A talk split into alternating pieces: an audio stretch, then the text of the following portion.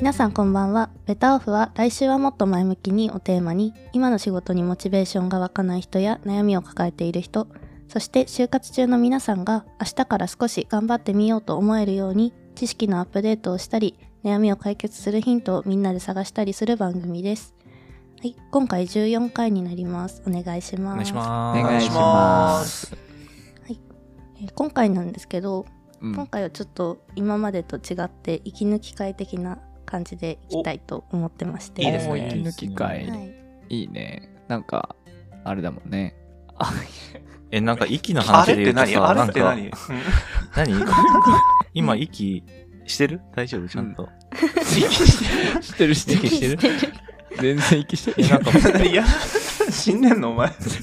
知ってるいや、なんかさ、うんこれ、まあ、マイクの関係なんだけどさ、うん鼻息入っちゃうの、ちょっと怖いからさ、うん。結構息止め気味でやってるみたいな、これ分かる人いないかな？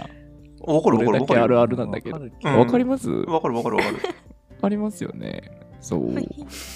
あでも最近あれなんでしょ ?30 分ぐらい息止めれるようになったんでしょ？最近。なるかい。30分息止めれはすごいな。いや、そんなんじゃないですよ、全然。ううんん。そうでしょまあ、マイクの問題だよね。その原因がどういう状況かとか、いろいろ調整してると、鼻息がふがふが入っちゃうみたいな。ね。鼻息ふがふが聞きたくないですもんね、別に。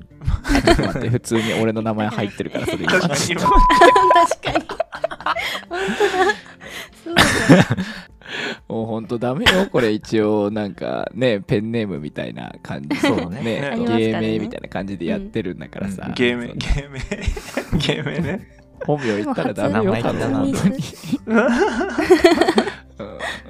困りますから、そうね、キャスね。確かにね。うん。うん、キャスね。そそううそうそう。ね。まあ、すいません、それちゃった。ごめんなさい。全然全然。盛大に話がそれいつもそれてますから、それで言うと。はい。えーで、今回が息抜き会なんですけど、うん。うん。なんか、何がいいかなって思ったんですけど、うんせっかくなんで、なんかみんなにおすすめの仕事で使ってるツールみたいなものを紹介してもらおうかなと思います。お、はいいいですね。なんかね、前回とめっちゃ繋がってない？生産性が上がるために自分でどういう努力をしてますか的なところに繋がりそうで、うんああ、そうですね。そうじゃん、そうじゃん。確かに。確かに。さすがゆうり先生、ピックアップの仕方がうまいですね。うまい。ああ、うまいですね。すべては、有利の手のひらの上だったんだよね、僕らは。コロコおロ転がされてたんだよな。まあな、うんそんなことはないんですけど、本題に入ります、あすいません、本すいま当せんでした。に。毎度毎度。えっと、まあ、それぞれ多分何個かあると思うので、一人ずつ順番に紹介してもらおうかなと思います。あ、よ。ああ、いいじね。キャスからどうですか？おすすめあります？なんあか、。いいの？俺から。はい。で、俺めっちゃあるよ。うん。いろいろありそうだなと思って最初に振りました。うん。僕、そもそもガジェットが結構好きだから、うん結構僕が紹介するのはガジェットによっちゃうかなってなりますが、ポンポン紹介していきますか。はい聞。きたいです。はい。任せてください。そう。え、まず一つ目は、あマウスなんだけど、トラックボールマウスがおすすめです。って言われてみんな伝わるかな？トラックボールマウスって。あれでしょ？くるくるするの大きいボールがスーパーボールみたいなのがついてるマウスでしょ？そうそうそうそうそう、あのボールがついてるやつでそう、はいはい。あのマウスみたいに動かさないんだよね、うん。動かす代わりにこうなんかボールでカースボールコロコロ転がしてカーソル動かすうん。うん。そう。ってやつなんですけどこれがいいんですよね。慣れるまでに時間かかったりしない？うん。確かに。あめっちゃ時間かかりました。かかるんだ。あすいません。それ使おうと思った動機は何だろう？なんかその、なんか初期コストが高そう。なんかそのか、っこいいからでしょかっこいいから 違うわ。違うわ。え、まあ、有利ほんとバカにしてる今の聞いた。今ね、敵に回したよ、すごい。リスニ リスナーさんにもさ、絶対使ってる人いるよ、トラックボール回す。キャスはかっこいいから使ったんだろうなと思っただけで確かにそのなんか、そんなでも動一機は、般的な話じゃないですでも動機は知りたいようね。んすごい。そうですね。知りたいですだってさ、最初使ったことない状態からそれ使うわけでしょ？そのマウスって。なんかもう俺からするとなんていうの、タバコ吸ってるやつかっこいいからタバコ吸ってみようみたいな。で、タバコ吸い始めましたみたいな。私よりひどいこと言って違う。なんでみんなそんな俺のことバカにするの？本当に。かっこいいからでしょとかじゃない。いや、あの、これはちゃんとあってうん、動機は。あの結論から言うとあの先輩に紹介されたっていうのがあの最初の動機なんですけど、うーんそうすごいあのあ僕研究室通ってたんですけど、うん。そこのすごい研究できる先輩がトラックボールマウスめっちゃおすすめしててう。うん。んいやこれはないいんだぞっつって。あの寒い時に手をこたつの中に入れながらマウスを動かせるんだってすごい言ってて。あそうなの？ちょっとよくわかんないですけど。それ最初俺もよく分かんなかったんだけど。でもウェブブラウジングだけだよね、それできることって。ウェブサーフィンだけじゃないだって。キーボードとそう。いや確かに。うん。確かに。あ今言われてみたらそうだな。うん。そうウェブの時だけかもしんない、まあ、でもでもそれは多分冗談で最初言ってたと思うんだけど、はいはい。やっぱりさ結構ずっと使ってると、まあ、減少円にどんどん近づいていくって話とかもあったりするじゃないですか。マウスめっちゃ動かしてると、もう、うん。う。んそうとかね。そういうのあんまみんな納得いってないな。ちょっと響いてない。あんまりマウスをさ、動かす機会が少なくない、どうなんだろう。ん。う。人によなんかるとは思うけど。俺はなんか結構ショートカット多用派だから、あうん。なんかうんコントロールに小指を置きすぎて小指が外れそうになることはあるけど。めっちゃわかりますね。あのもう本当多分ねここんな指になりながらねそうちょっとわかります？わかるわかるわかる。リスナーさんには伝わらないんだけどショートカットキーを押すとわ。かるわかる。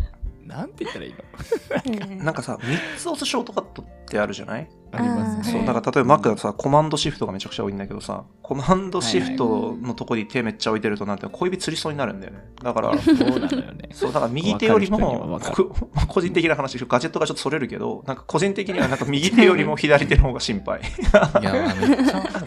今なんか自分もノートパソコン使ってるんですけど、ノートパソコンって基本、あの、F キーって何かしらもうデフォで設定されてて音量調整とか、なんうんか、あーファンクションキーね。そう、だから、ファンクションを押しながらこう F を押さなきゃいけなくて、わかりますかね？うん。ああわかるよ。あのあれでしょ？株の FN のボタンを押しな FN がのボらタンを押しながらうん。押さなきゃいけなくて、これだけで2つなのに、さらにプラスしたらもう3本とか4本使わなきゃいけなくなるみたいな。うん。マジきついなって、いや毎回なのよ。ね。これめっちゃ大変だよね。そうだからこれが話つながってくるんですけどうん。僕のトラックボールマウスあこれ商品名だけ言っておくと MX エルゴっていうロジクールのトラックボールマウスなんですけど、ん。うん。そう。あのショートカットボタンがねえー、3456 6個ついてるのかな？うん。すごい。6個ついててそう。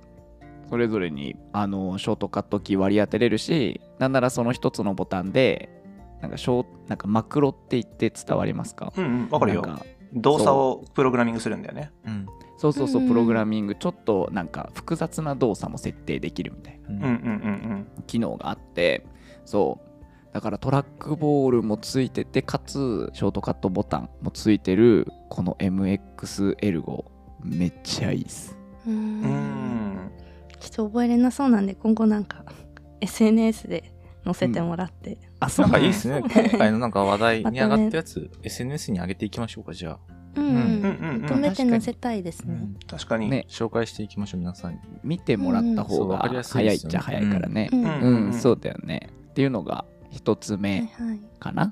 うんはい。マウス系。はい熱量高くていいですでね。あちょっと一個、一熱量高くていいです高いね。ちょっとこのままだと90分ペースなんでテンポ上げてもらってそうすいませんいいですかあまだ話せるんだけど、いらない？あのじゃあ次行こう、どんどんね。ごめんなさい。個人のインスタでぜひ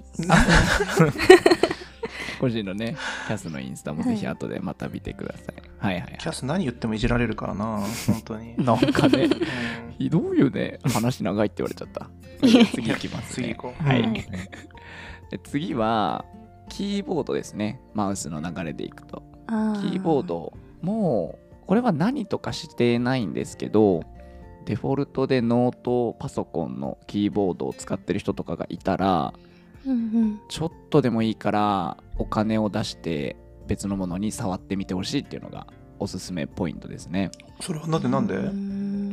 あこれなんでかっていうとさっき伊藤さんが言ってたみたいになんかショートカットキーとかあの押したりするときちょっとキーボードによって場所が違ったりするんですよね。あのコマンドとかあのシフトコントロールとかファンクションとか、はいはい結構場所によって違ったりしててそれを変えるだけでもな生産性上がるのはまず一つあるんですよね。あうんーうんそうそうそう。で、2つ目のポイントが、結構仕事してると、キーボードって絶対打つじゃないですか。うん。チャットなり、ワードなり、エクセルなりで絶対打つから、うん気持ちいい触り心地の方がいいんですよ。さメカニカルキーボードってこと？カチカチ言うやつ？そう、メカニカルキーボード、あ伊藤さんご存知の方ですね。そう、メカニカルキーボードとかいうやつもあったり、うん。そう、はい。まあなんかそれだけでもないんですけど、まあ、無接点容量とかいろいろあるんですけど、うん。うんそう。まあ、なんか細かい話はまああの一旦触れないでおくんですけどそう。なんか自分のすごい触り心地のいいキーボードにしておくと手の疲れとかも変わってくるんですよね。うんすごい強くやる人だったら強い人用のキーボードとか逆に軽くタタタタタってすぐやりたい人とかだったらそういう人用のキーボードとかもあるんですよね。そう。だからそういうのに合わせて買うと、まあ、これ生産性前回の話にもつながるんですけど、生産性の一つの要因にはなってくると思うのでぜひともキーボードも買ってほしいっていうところが2つ目ですね。なるほどね。はまあでも確かにそうかもしれないね。なんか最近僕もなんかこう書くことが多くて、その前までは結構そんな書くことってあんまなかったんですよ。書くってそのタイピングするって意味ね。あそう、はいタイピングすることがかなり最近増えてきたんですけど、だから僕も買ったんですよ、はい実は。外付けのキーボーうドを。んあいいですね。なんか、最高。その Mac のキーボードだとうん、ちょっとなんかペタペタしてて手が疲れるっていうのもすごいあったので、うんうん、僕も押し感のいいものに変えたので、確かにそれはいいかもしれないですね。もしかしたら。うん。そうですね。そううんちなみに何てやつ買ったんですか？伊藤さんはこ。れロジだね。ロジのメカニカルキーボードかな。あ名前がちょっと詳しくははわかんないけど。ロジクールのメカニカルキーボードうん。うん。ありますね。そう、マウスが僕もすね。ロジなので、だまあ合わせようっていうのと、1個のアプリで解決したいっていうのがあって。うん。はいはいはい。あ、いいですね。もういいですね。僕は HHKB っていうめちゃ高いやつなんですけど、うんま。ず4万くらいするやつなんですけど、そう。いや、でもね、やっぱり高いだけありますね。うん。僕の買ったやつはうんメカニカルキーボードじゃないんですけど、まあ、スコスコ、スコスコって言って伝わるのかな？打ってるとね、スコスコするんよ。ちょっとちょっと待って、店店頭で触ってみてください。マイクの近くでスコスコしてもらっていいですか？ちょっと。あ、確かにねこれ伝わるのかな？あ、全然伝わらない。どうしよう。どうだろうこれズ伝わらないームのノイキャンもワンチャンありますからね。確かにね、もしもかしたら、入ってるかもしれない。確かにーさんには入ってるかもしれない。ううん。ん。まあ、ちょっとこれはね、ぜひとも、あの、気になる人は 見てみてください。うん。はい。確かに確かに。っていうのが、2つ目、二つ目。かな。はいやばい、本当に長くなっちゃうかも。俺、ちょっと巻きでいくわ。うん。はいまあ全然全然。すみません。すみません。巻きでいきます。話し出したら長いわ。ごめんなさい。いあ、じゃあどんどん次行きましょう。あとね、はい残るは3つとかかな。うん次3つ目いきますと、あのこれも生産性のために買ったやつなんですけど、3つ目は、バランスボールですね。いいよね。よし、次行こあれ？巻きすぎない。う。あ、巻きすごい巻きぎた巻きすぎない。そういうことではなくて。うんい。やいやちょっとひどいよ。それはひどいか。それはひどい。じゃあオッケーオッケー良さ一言でまとめてもらって確かに簡潔にまとめる練習。バランスボールなぜいいんですか？眠くならない。はい、ありがとうございました。次に行きましょう。これ本当にこれでいいの？本当にこれでいいのかあでもバランスボールは結構皆さん想像つくからね。そうね、そうね。うん。あじゃあ、巻きでもう一個言っちゃうわ。うん。うん。バランスボールと、あともう一つ、はいベランダ用の椅子うんを買いました。ベランダの、なんかまあキャンプチェアみたいな、あるじゃないですか。うん折りたためる。ベランダに出て座る用途ですか？あ、そうそうそうそう。ベランダに出るようなら何でもいいんだけど、あこの2つを買った理由って共通していて、その在宅とかで作業をしている時に、うんこう環境をちょっと変えるために買った2つです。うんああ、なるほどね。なんか嵐の時とか外に出てみると、ね、シャワー代がだいぶあ嵐の時は家でバランスボールでいいだろめっちゃ気分変わりそう。う。気分の変え方が違う。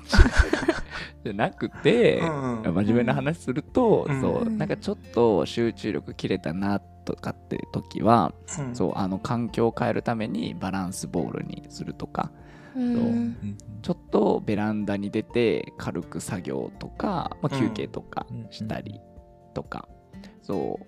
いう時のため用にこう椅子を変えるっていうのがいいと思ったんですよね。そう。だからバランスボールとベランダチェアいいと思います。確かに。うんでも座る椅子を変えるはちょっとなんか俺も納得したかも、今。結構。でしょ、うんなんか姿勢が変わるからさ、うんうんうんなんか。一個同じ椅子に座り続けるとさ、なんか、同じとこが痛くなるじゃない？だけど、それはちょっと納得した俺も。そうなんですよだから、まあ、バランスボールなりベランダチェアなりなんなり？ちょっと変えてみるっていうのはありかもしれないなっていうのが、えっと今のご紹介ですね。うんい。いいですね。ですね。うん。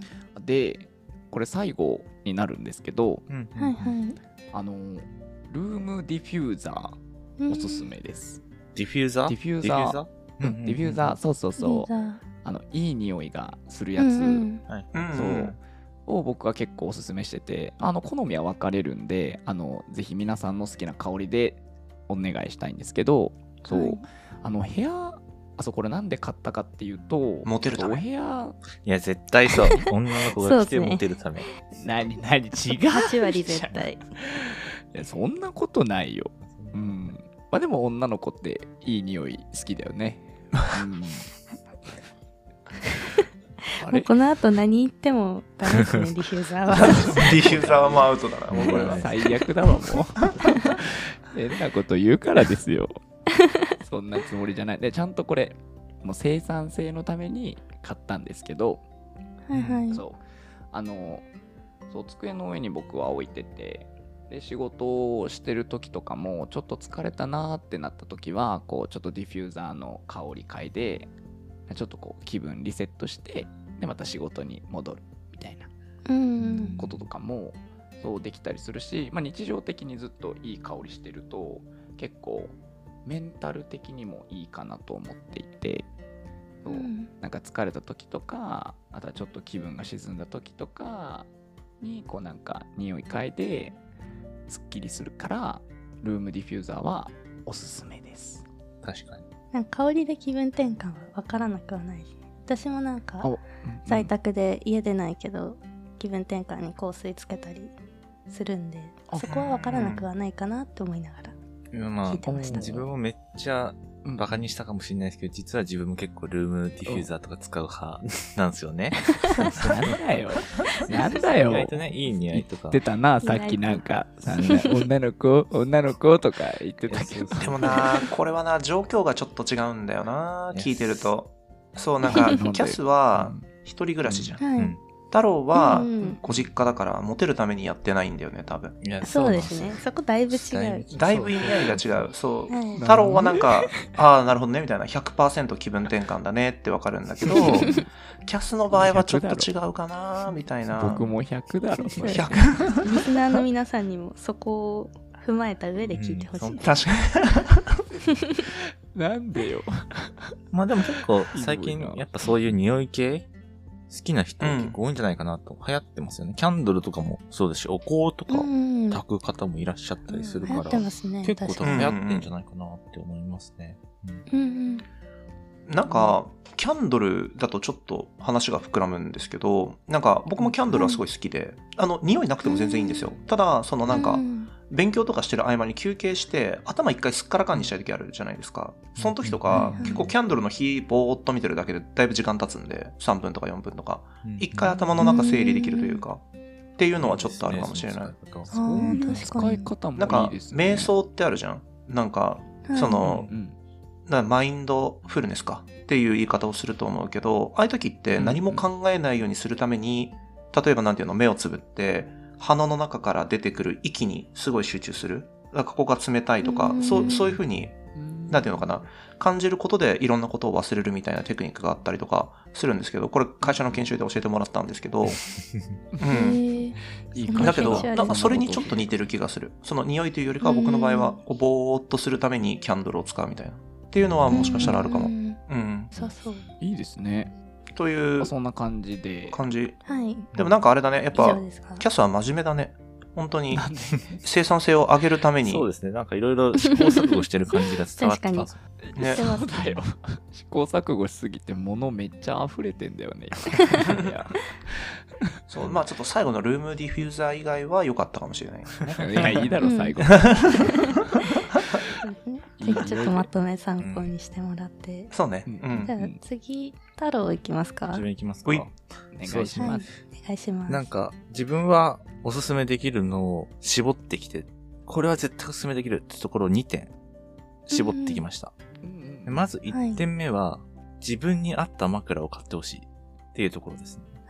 で枕っあて、枕本ね。当に変わるんですよ。一つ買うだけでう。ん間違いないね。多分皆さうんうんうんん使ってる方も、なんかいいの使ってる方もいると思うんですけど、別に良きゃ、あ、高い値段を出せばいいっていうわけではなく、やっぱ自分にちゃんと合った枕を探すっていうことが重要なんですね。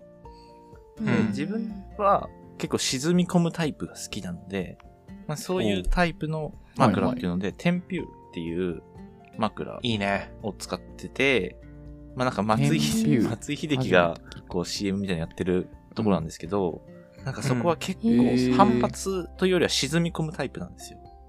うん。だから自分の頭の形になってくれるみたいな枕で、すごくそれを寝ると熟睡できるなって思っていますと。やっぱ1日7、8時間はまあ寝る方もいらっしゃるかなと思うので、やっぱそこはこだわった方が生産性を上げるという観点では、すごくお勧めできるので、ぜひ皆さんも枕こだわってほしいなって思ってますって感じですかね。どうですか？皆さんうん。枕とか。いいね、枕。こだわれてます？枕はこだわってるこだわってる。こ。だわってますか？うん。うん。どんなの？もうオーダーメイドで作ってもらった、うん、から高さ測ってもらって。で、俺だって結構、なんていうの、会社の研修とかさ、なんていうの、みんなの相談の時によく言ってる話だけど、うん。睡眠って人間の人生の3分の1だからお金かけろってよく言ってると思うので、うんだもちろんね、うん自分がやってないと、多分、それは良くないなと思ってう、んそうですね、オーダーメイドしましたね。うん。う。うんんいいな。ねただテンピュールは、そうダメこれまた時間が伸びちゃうからあれなんだけどさ、テンピュールでユートピアを作れるよねっていう風な話を前友達としたことがあって、テンピュールってなんかこう自動ベッドとかもあるんですよ。ありますね。こうなんかか介護ベッドみたいな感じでウィーンってこう立つやつもあるし、そこに置ける机とかもあるし、枕とかもあるから、正直近くに冷蔵庫置いとけばそこから動かなくてもいいよねみたいな 話をしてて。でしかもふかふか生産で。性からかけ離れていってあそうそうそうそうそうそうなんか低生産性に対する話なんだけど、そう、テンピュールは人をダメにするみたいな話でなんか盛り上がったなと思って。いやいやいやいや。いや、だからそれだけ居心地がいいとだと思うんですけどそうそうそう。うん。いいんだ。こだわってみてほしいかなっていう、うん、アイテムの一つで枕を皆さんにお勧めしたいなと思います。枕はい。はいで、もう一点なんですけど、イヤホンをちょっとお勧めしようかなと今回は思っていまして、アンビーっていうイヤホンなんですけども、これ自分最近知って買ってみたんですけど、なんかイヤホンって普通耳塞がると思うんですけど、全く耳を塞がないイヤホンっていうのがあって、そうね。イヤーカフみたいにつけられるイヤホンなんですね。だから、が外の音とかをめっちゃクリアに、っていうか、まあ、塞がってないからクリアに聞こえますし、会話しながらでも音楽聴けれるみたいな感じですごい一日中つけてても快適に本当にイヤカフつけてるみたいな感感覚でイヤホンつけてられるから、すごく、やっぱリモートワークとか外出とか、どんな場面でも使いやすいっていうところですごくおすすめしたいなって思いますね。ちょっとあんま良くないかもしんないんですけど、自分がよくやるのは、うん。どうでもいい会議とか、の時はこうヘッドホンを、の下にこのイヤーカフをこうつけて音楽聴きながら、ふーんって聞いてるような顔をするっていうのはすごくいいなって思って、そういう使い方をしてますって感じです。なるほど。二つつけてんの？めっちゃいいワークハックじゃん、今の。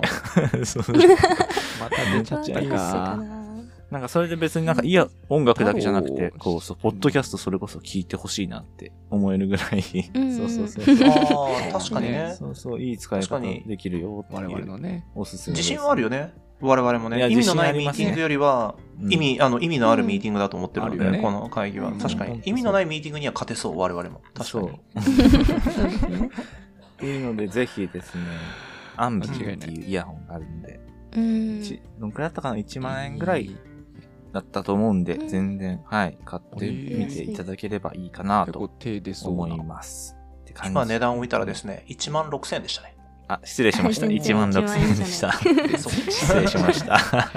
危ないよ。まあまあまあ。まあ。嘘ついちゃったらまずいからね。そうそうそうそう。そう。いうでもやっぱ私も気になってました。僕もうんオフィスでそういう耳に挿してないイヤホン使ってる人をよく見るけどやっぱあれいいんだね。いや、いいと思うよ。俺も、うん。あの、なんていうの？すごい一時期、むすごい耳に合わないインナー系のイヤホン使ってた時があって、その時に外耳炎になったもん。まあ、なりますよね。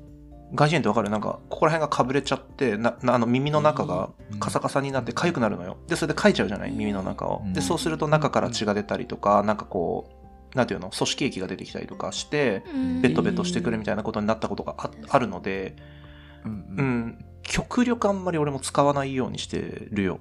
うんう。。うんそうなんだうん。なんか結構なるな、なる人はなっちゃうみたいな。そうそうそう。なんか耳鼻科に行ったら、なんかもともとその耳の作り的にすごい弱い人だからっていう風に言われてだから一応 AirPods Pro は使ってるんだけれど、使用時間ははい結構、なんていうの、短めにしてるというか。うん。確かに AirPods Pro そうなんですよ。ごめんなさい。もうほんと関係ない話になっちゃうんですけど、AirPods Pro で今思い出したんで、一個ちょっと追加で言いたいんですけど、うん AirPods Pro っはいはいぜて、ひぜひこのゴム、ちょっとほんと細かい話で申し訳ないんですけど、耳に入れる分ってゴムじゃないですか。うんうんうん。でも自分、ねうん変えてるんですね、うんそのイヤーキャップっていうのも。へーでそうなんだ。コンプライっていう、これなんかウレタンみたいなやつをつけられるんですけど、そのウレタンみたいなやつをつけるとすごく耳にフィットして、遮音性とか、そういうのがすごく上がるんですよ。もう全然違うみたいな。なって、うん皆さんご存知かの方もいるかもしれないんですが、シュシュアっていうメーカーがあるんですけど、そこでイヤホンを出していて、そのイヤホンがすごく遮音性が高いイヤホンだっていうので有名で、そこに使われているイヤーキャップが、そのコンプライっていううん。メーカーのイヤーキャップなんですけど、それが AirPods Pro 用も出ていて、付け替えられるんですね。へーぜひそう、遮音性とか、その耳ピタッとなるのが好きな方はぜひ試してみてほしいなって思いましたね。うんうん すいません。シ追加しのイヤーキャップ、うんいいですよね。あの、めちゃフィットするそう感じ。そうそうそうそうそう。お、ユーザーが二人。あ、私はユーザーじゃないですけど。あ、そうなんだ。使ってないその、そなんか普通のゴムみたいなイヤーキャップよりもそっちがいいのはめっちゃわかります。うん、なんか耳の形に変形するんですよ。あの、ウレタンで柔らかいから。全然負担違う。うん。えーえ、ちょっと試してみようかな。な。ないの？それって。え痛くない？全然痛くない。むしろ、なんか、あ、そうなんだ。なんていうの、柔らかいから、本当に自分の耳にピタッとくる感じがある。うんなんだろう、ウレタンって表現がちょっと違うのかもしれないけど。あじゃないのかさな。あれなんだろう、あれなんていうの？触ってもらえれば。うんやばい。難しいえ、。それこそ多分、なんだろう、沈み込むみたいな。あーここに来てウレタンじゃなかったらやばい。ウレタンあれはウレタンっていういや、のわかんない。スポンジ？スポンジの方がいいかも。あ、スポンジみたいなスポンジみたいなね。スポンジのちょっと硬い版みたいな。ああ、じゃあね、そうね。ウレタンって言っちゃうともうウレタンしかない。スポンジみたいなやつって言っときゃいいよね、きっとね。まあま触ってもらうのが一番。うんうんぜひ、あ、なるほどね。そんな感じで、私の紹介は以上かなと思いますが。はい、はい、ありがとうございます。で今2人なんですけど、ちょっともうお時間があれなので。めっちゃ喋っちゃった。あんま自分で言いたくないけど、はい、俺のせいじゃない？そうですね。よね。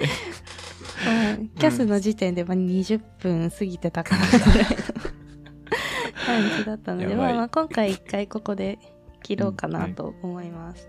そうね。じゃあ次回はお二人のね。はい。うん、そうですね、はい、伊藤さんと私が紹介しようと思うので、ねうん、ぜひ次回も聞いてくださいということで、今回は終わります。すいません。はい。はい、えー、この番組は Spotify、Apple Podcast、Google Podcast、Amazon Music で配信しています。ちょっとやり直します。はい。はい。この番組は Spotify、ちょっといじろうとしてるから。ネタができたな。タイミングが。はい、いきます。すいません。はい。ニヤニヤするのやめてもらっていいですか？見逃さないよ。ゆりが噛んだのは俺見逃さないからね。はい。早く終わりますね、とりあえず。はい。変顔するのやめてもらっていいですか？はい、リスナーさんに伝わらないみんなカメラ切ってもらって。伝わらないから、ね、見ないでやろう。はい。はい、終わりますね。この番組は Spotify、Apple Podcast、Google Podcast、Amazon Music。ちょっと無理かも。ね時間ないって言ったじゃん。喋れない。時間ないんだって。はい。終わりますね、真面目に。はい。はい。やばい、喋れるかな。はい。この番組は Spotify、Apple Podcast、もう無理無理もう。解散解散もう。どっかの貼り付けてもらっていいですか？他の回の。都合に入っちゃいましたね、みんなで。はい。入っちゃったね。はい。水曜日と日曜日配信してますので、お聞きください。はい。諦めた。今回これでいいですかね？はい、大丈夫。はい。これはこれで面白いかもよ。終わりとして。はい。皆さん分かってると思うんで。はい。じゃあ、それではまた次回ということで。はい。では。はい、バイバイ。バイバイ。バイバイ。はい、お疲れ様でした。面白い。いや、面白い。